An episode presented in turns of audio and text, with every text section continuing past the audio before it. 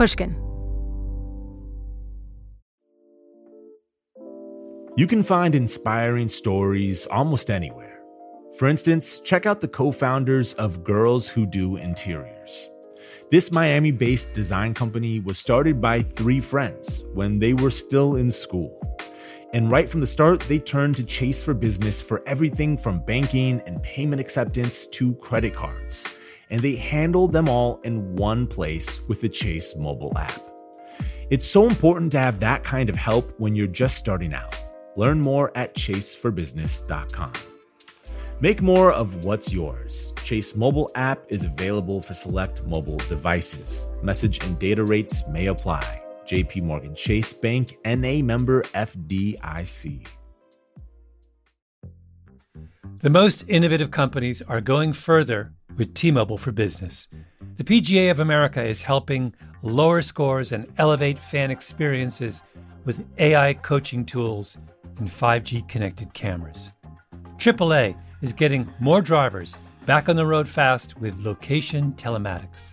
And the Las Vegas Grand Prix is powering race day operations with 5G connectivity, giving fans an experience at the speed they deserve. This is accelerating innovation with T-Mobile for Business. Take your business further at t-mobile.com/now.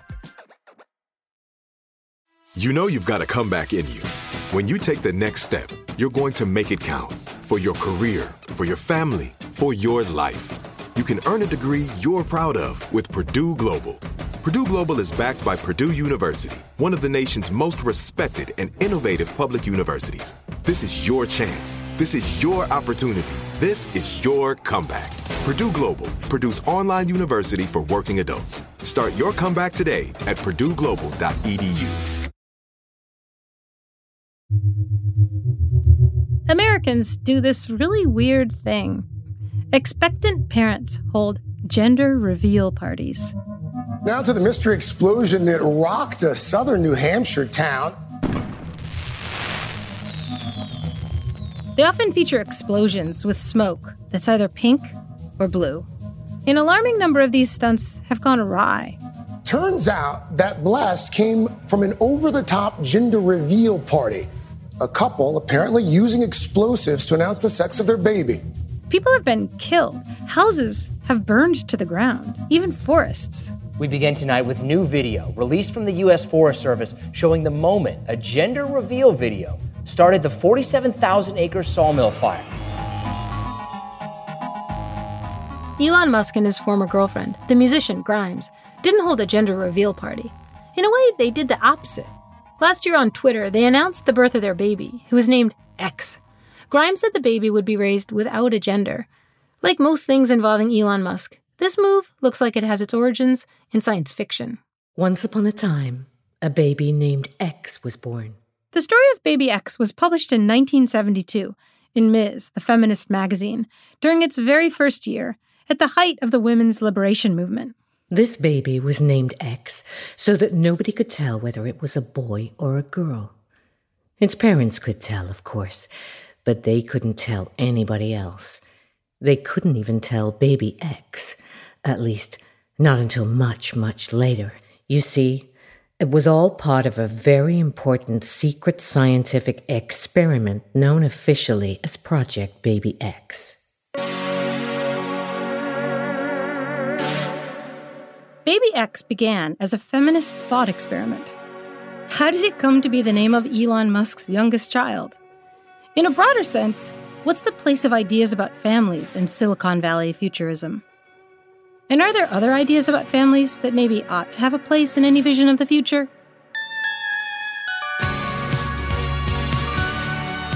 Welcome to the Evening Rocket, a special report. I'm Jill Lepore. I'm a historian, a professor at Harvard. And for a long time, I've been studying the relationship between technological and political change. In this series, I'm exploring a new kind of capitalism. Call it Muskism. Extravagant, extreme capitalism. Extraterrestrial capitalism. Where stock prices for projects from Tesla and SpaceX to cryptocurrencies and neural implants can be driven by fantasies that come from science fiction. I'm fascinated by science fiction, even by comic books. I once wrote a whole book, A Political History of Wonder Woman. The science fiction men like Elon Musk and Jeff Bezos adore generally concerns gleaming futures in which fantastically powerful and often immensely rich men colonize other planets. This episode, which is called Baby X, I want to take a look at the science fiction that's usually left out of that vision. New Wave, Afrofuturism, feminist science fiction, post colonial science fiction, including the story of Baby X. The smartest scientists had set up this experiment at a cost of exactly $23 billion and 72 cents. This might seem like a lot for one baby, even if it was an important secret scientific experimental baby. This sort of science fiction generally involves both ideas about gender and sexuality, and actual people who are not men, women, and children, babies even. I think it can help explain the domestic politics of extreme capitalism. So blast off, back to the beginning of this century. No blue smoke, no pink smoke. Elon Musk met his first wife, the Canadian writer Justine Wilson, in college. They married in the year 2000 and had a baby who died tragically, and then triplets and twins.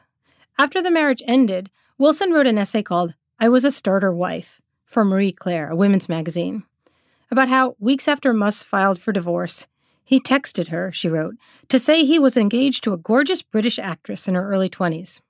Musk and that actress married, divorced, remarried, and then divorced again in 2016.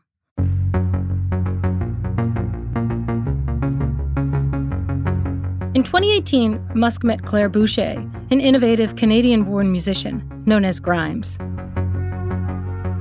She'd studied neuroscience at McGill. Like Musk, Grimes is an avid science fiction fan. Her first album was a tribute to Dune. The New Yorker once called her a mad pop scientist. She's also a feminist, and she's offered a fierce indictment of the music industry where she said, Women feel pressured to act like strippers, and it's okay to make rape threats. Being Musk's girlfriend and doing things like defending him against charges that he prevented Tesla workers from unionizing annoyed a lot of her fans. She's been attacked with a particular venom reserved for female artists and writers. Grimes has got a sophisticated interest in gender and voice. Hey everybody, this is Grimes, and I'm very excited to be here kicking off my brand new six month residency for BBC Radio 1. After she got pregnant, she hosted a radio show. And the theme is Sci Fi Baby, or weird science fiction and electronic music for babies. Now, the song might be a little hard for some babies, but some babies might really like it this is definitely a bit of a hard song though. So I guess, you know, just see how your baby feels. And if they don't like techno, then don't play them this song. Cool, sweet. A few months later, announcing their baby's birth, Musk said it was a boy, but Grimes declined to mention its gender and tweeted, I don't want to gender them in case that's not how they feel in their life. This is called gender neutral parenting.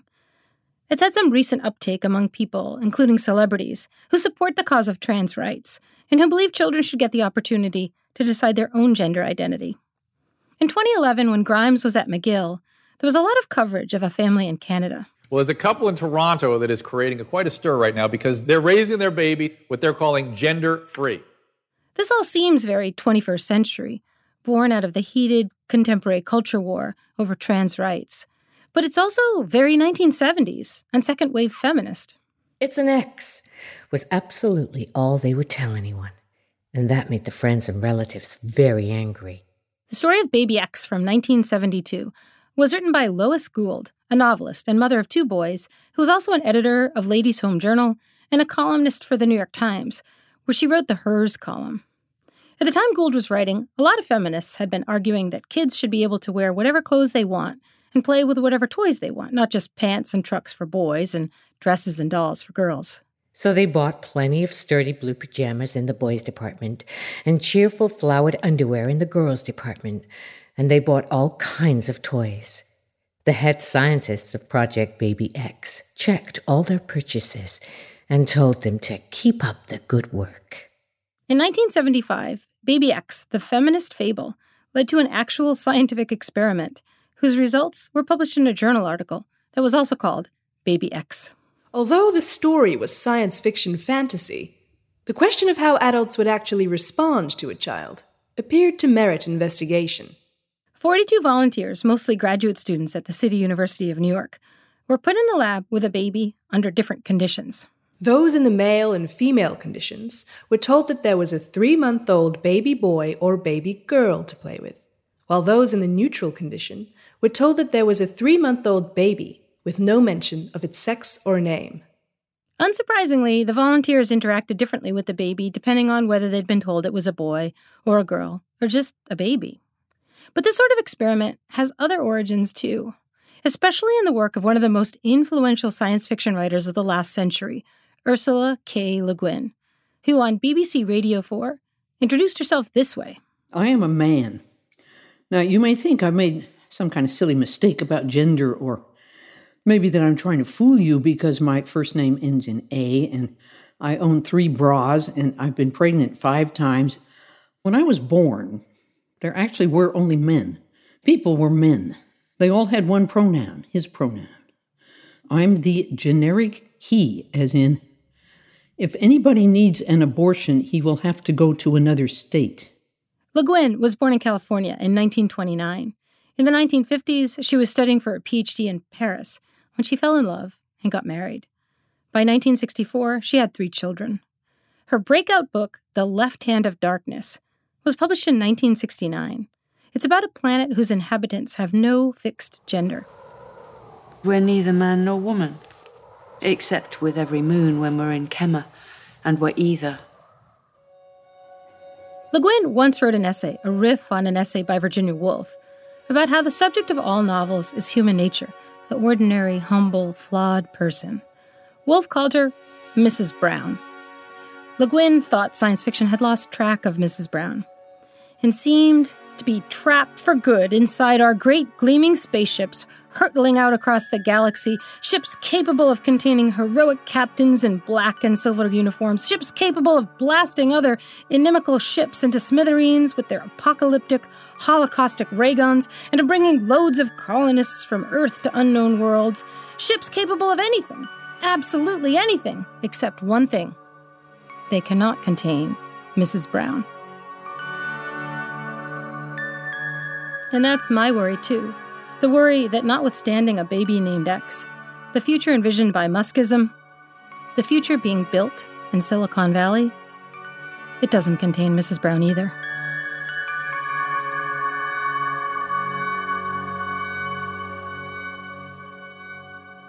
In 2008, Vandana Singh published a short story called The Woman Who Thought She Was a Planet. It begins this way Ramnath Mishra's life changed forever one morning when, during his perusal of the newspaper on the veranda, a ritual that he had observed for the last 40 years, his wife set down her cup of tea with a crash and announced, I know at last what I am. I am a planet. Vandana Singh is both a science fiction writer and a professor of theoretical physics. Her most recent book is called Ambiguity Machines. She grew up in India, listening to her grandmother tell stories and reading Isaac Asimov. I remember when I was a kid reading the Foundation series and being so thrilled with them, and then rereading them as an adult and being utterly horrified that I had been thrilled with them. what bothered me about it was this entrenched notion that technology will fix everything. The other thing I notice is the complete lack of any kind of environmental awareness, which of course goes along with the techno fetishism. So we have an entire planet, Trantor, which is an entire city. And that's just so dumb because, like, how can you have oxygen and climate and so on and so forth if you have a planet that is completely urbanized? I mean, that makes no sense. Mm-hmm. But the other aspect of it that troubles me is, of course, there are no intelligent women out there in that series. I think there's one example of uh, an intelligent woman who turns out to be a robot. Seeing stories like The Woman Who Thought She Was a Planet, they're all about Mrs. Brown. So I'm struck by the domesticity in your stories the homes, the furnishings, the family relationships, aunts and nieces and cousins and wives, and writing desks and bedspreads. Yeah, yeah. I, I think that the domesticity aspect is important to me because one of the things I've learned from science, from physics in particular, is that there's nothing that's really ordinary, that the most mundane things around us are actually pathways to thinking about the larger cosmos. Even our sensation of weight, that's the pull of gravity. And then if you go deeper into that, that's the force that, that is responsible for the large scale structure of matter. And then that leads me to black holes. So if I'm pondering moving a heavy soup pot from the stove to the counter, I'm thinking gravity and I'm suddenly thinking about black holes. Singh's greatest influence was Le Guin. It just knocked her out. I realized that my earlier disenchantment with science fiction had been in part because it was so white and male and Western and capitalistic and colonialist. And therefore, it had left out and erased entire societies, cultures, entire gender, and other ways of being and thinking and relating to the cosmos. So it was as though Ursula Le Guin was telling me that, hey, science fiction is your country too. She made a lasting contribution to the field itself for many, many people, not just me. Because among other things, she got us away from this boys with toys adolescent obsession purely with technology that science fiction was in its so called golden age. Starting in the 1970s, Le Guin upended science fiction. But the science fiction that Elon Musk and Jeff Bezos cite, the science fiction they read as boys, drops off, just ends, right before science fiction was reinvented by women and writers of color. Octavia Butler, Margaret Atwood, Ted Chiang.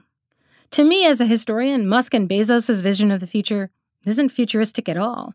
It's antique, it's ancient. I asked Singh how she understands their attachment to stories written in the 1950s and even earlier.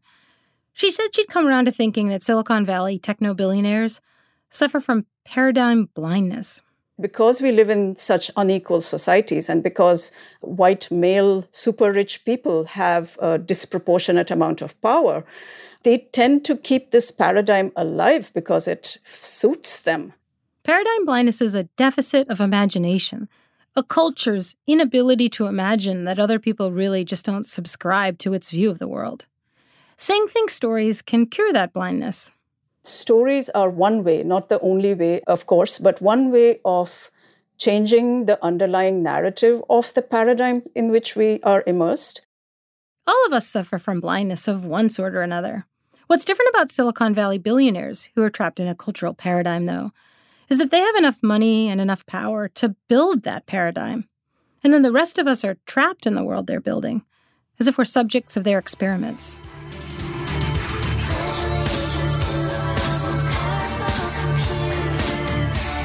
That's Grimes singing about artificial intelligence.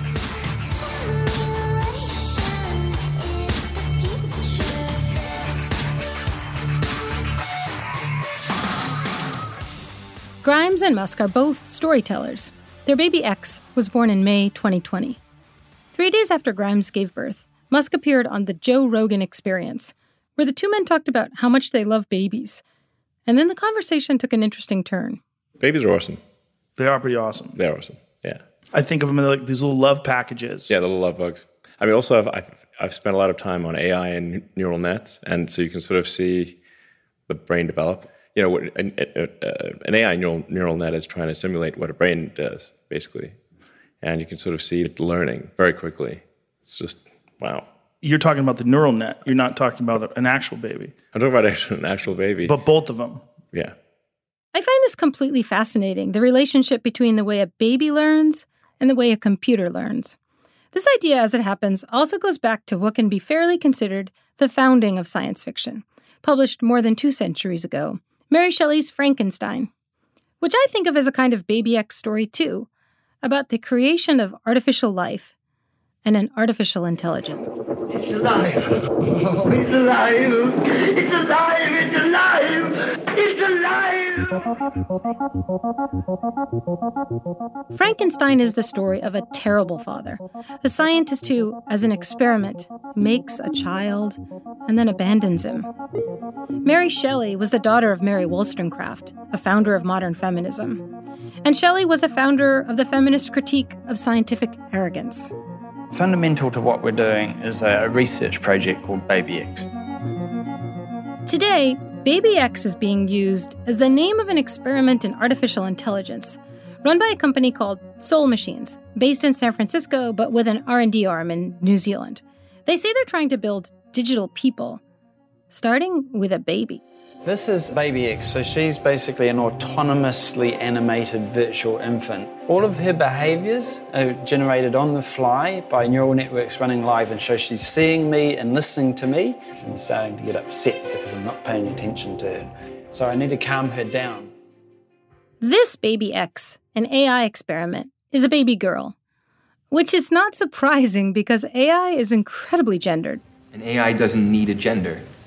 She could have been a gray box. In the 2014 Film 4 movie Ex Machina, written and directed by Alex Garland, a Silicon Valley entrepreneur invents an AI. A visitor asks the AI's creator why he's made her female. Sexuality is fun, man. If you're gonna exist, why not enjoy it? What? In between her legs, there's an opening with a concentration of sensors. You engage them in the right way, creates a pleasure response. And she'd enjoy it.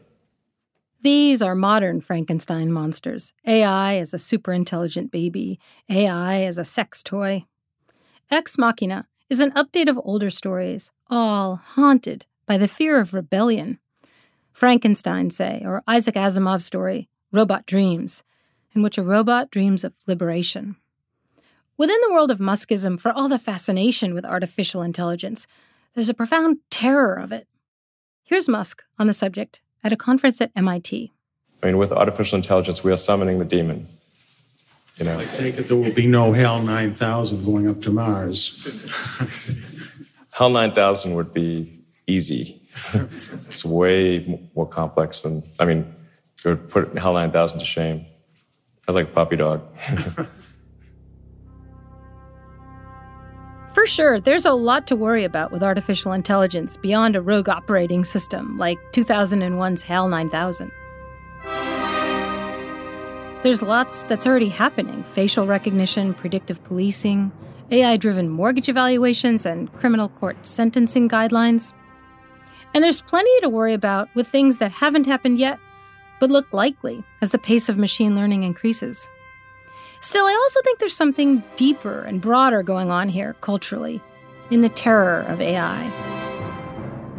I think a lot of that fear of an emerging superintelligence is at heart the fear of people on top being toppled by people on the bottom. A terror, that is, of historically powerless people gaining power.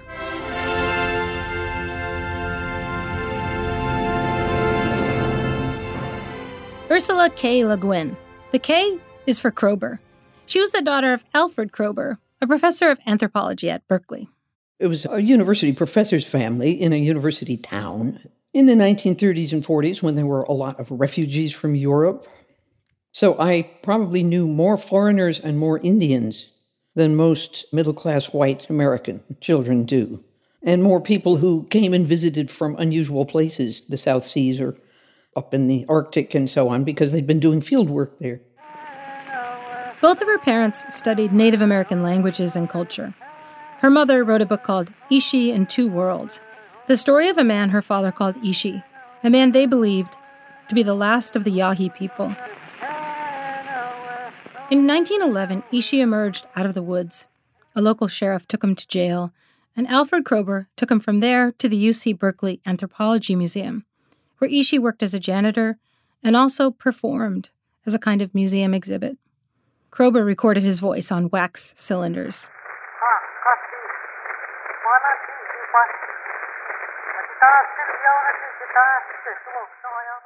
Growing up under the shadow of all this powerfully influenced Le Guin. If the so called golden age of science fiction is told from the vantage of the colonizers, Le Guin, in novels like The Dispossessed, tried to turn it into the story of the colonized. You might say then that people who worry about AI as an existential risk are trapped in the paradigm of colonialism. Is there an escape? Aloha mai kako, Noelani Arista ko'ui noa. I'm Dr. Noelani Arista, Chair of Indigenous Studies at McGill University. Arista is part of a collaborative project called Indigenous AI. Indigenous peoples have been on the other side of colonialisms and imperialisms and processes that have worked to dehumanize our people for so long that we are concerned about how people are approaching AI without these sensibilities of humanizing or imagining relationality. One of Arista's arguments is that if you create AI blind to the cultural paradigm of its origins, what you get is AI as slaves, which turns us, the people using that stuff, into enslavers. So when I'm talking to Alexa, I could start to just normalize barking orders at an inanimate object. Hey, Alexa, do X. And when I find myself doing that, I find that it's training my behavior. Maybe the person I'm becoming when I'm barking orders at an inanimate thing is not making me into the best human being. For many technologists, stories like Frankenstein serve as parables about AI. But for Arista, those are parables about fears of native uprisings. And after all, Mary Shelley was herself an anti imperialist. She, for instance, boycotted sugar in protest of British slave plantations in the Caribbean. And literary scholars often read Frankenstein as an indictment of the British Empire's relationship to people it decides are monsters out of fear of them. These natives are going to be smarter than us, they're going to know more than us. The many different Native people working on the Indigenous AI project offer an alternative, an Indigenous paradigm for thinking about the relationship between humans and non humans. It's a paradigm about relationships in which AI are kin, relations, the way that within many Indigenous cultures, all things are kin rocks, the sky, trees, family. Not things to be turned into commodities, their wealth or labor extracted. What would it mean to reject the domestic politics of Muskism and borrow from this worldview? What if, instead of Frankenstein, futurists adopted a different origin story? I used the story of Haloa, the child of Ho'ohokukalani and Wakea, the sky father. They have a child. The first child is born stillborn. It's planted into the earth, and from that child is born the taro, the kalo plant that we subsist on as a people, right? The second child born of that union is named Haloa after his brother. Haloa in Hawaiian means long breath. And the oha or corm that grows off of the root of the plant that becomes the word for ohana or family. So the story itself is that the second child, the human, cares for the first, the brother, who's the plant, and ensures the life of generations to come, the haloa, the long breath, the life of the people. That story about reciprocal mutual respect and relationship and care mm-hmm. is at the center of a lot of the protocols that we approach AI with. We appreciate power.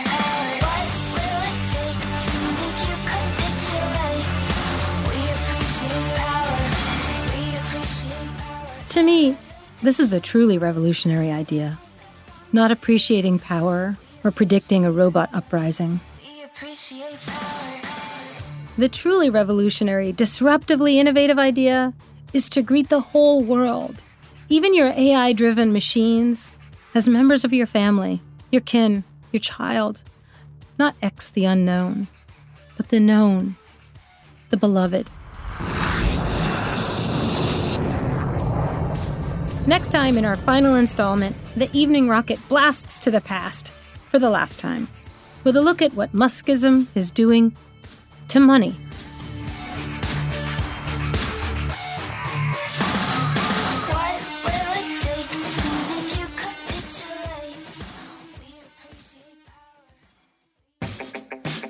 Rocket was written and read by me, Jill Lepore. For the BBC, The Evening Rocket was produced by Viv Jones. Oliver Riskin-Cutts was the researcher. The editor was Hugh Levinson.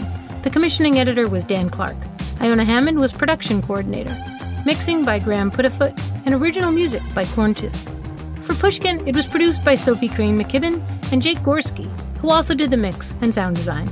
Production support from Ben Naddaff-Hafrey. Our executive producer is Mia Lobel. Our operations team includes Daniella Lakhan, Maya Kanig, and Carly Migliori. Thanks also to Jon Schnaars, Jacob Weisberg, Maggie Taylor, Heather Fain, Nicole Morano, and Eric Sandler.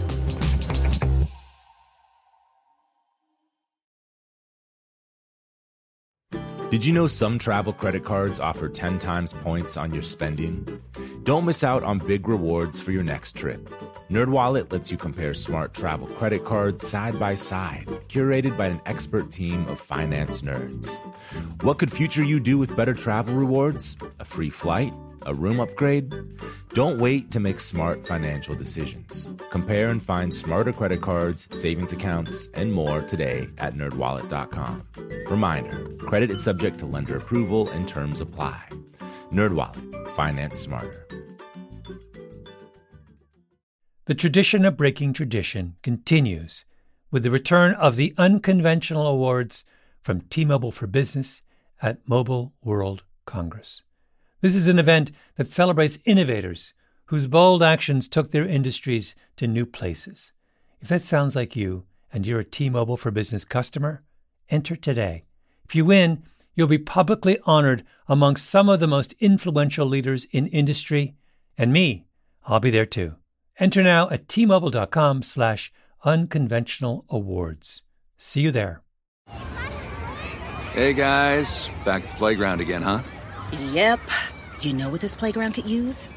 A wine country. Heck yeah, and some waves so we could go surfing. Oh, yeah. Love that. A redwood forest would be cool. I'm in. Ah, ski slopes. Let's do it. Um, can a girl go shopping? Yeah, baby. Wait. Did we just invent California? Discover why California is the ultimate playground at visitcalifornia.com.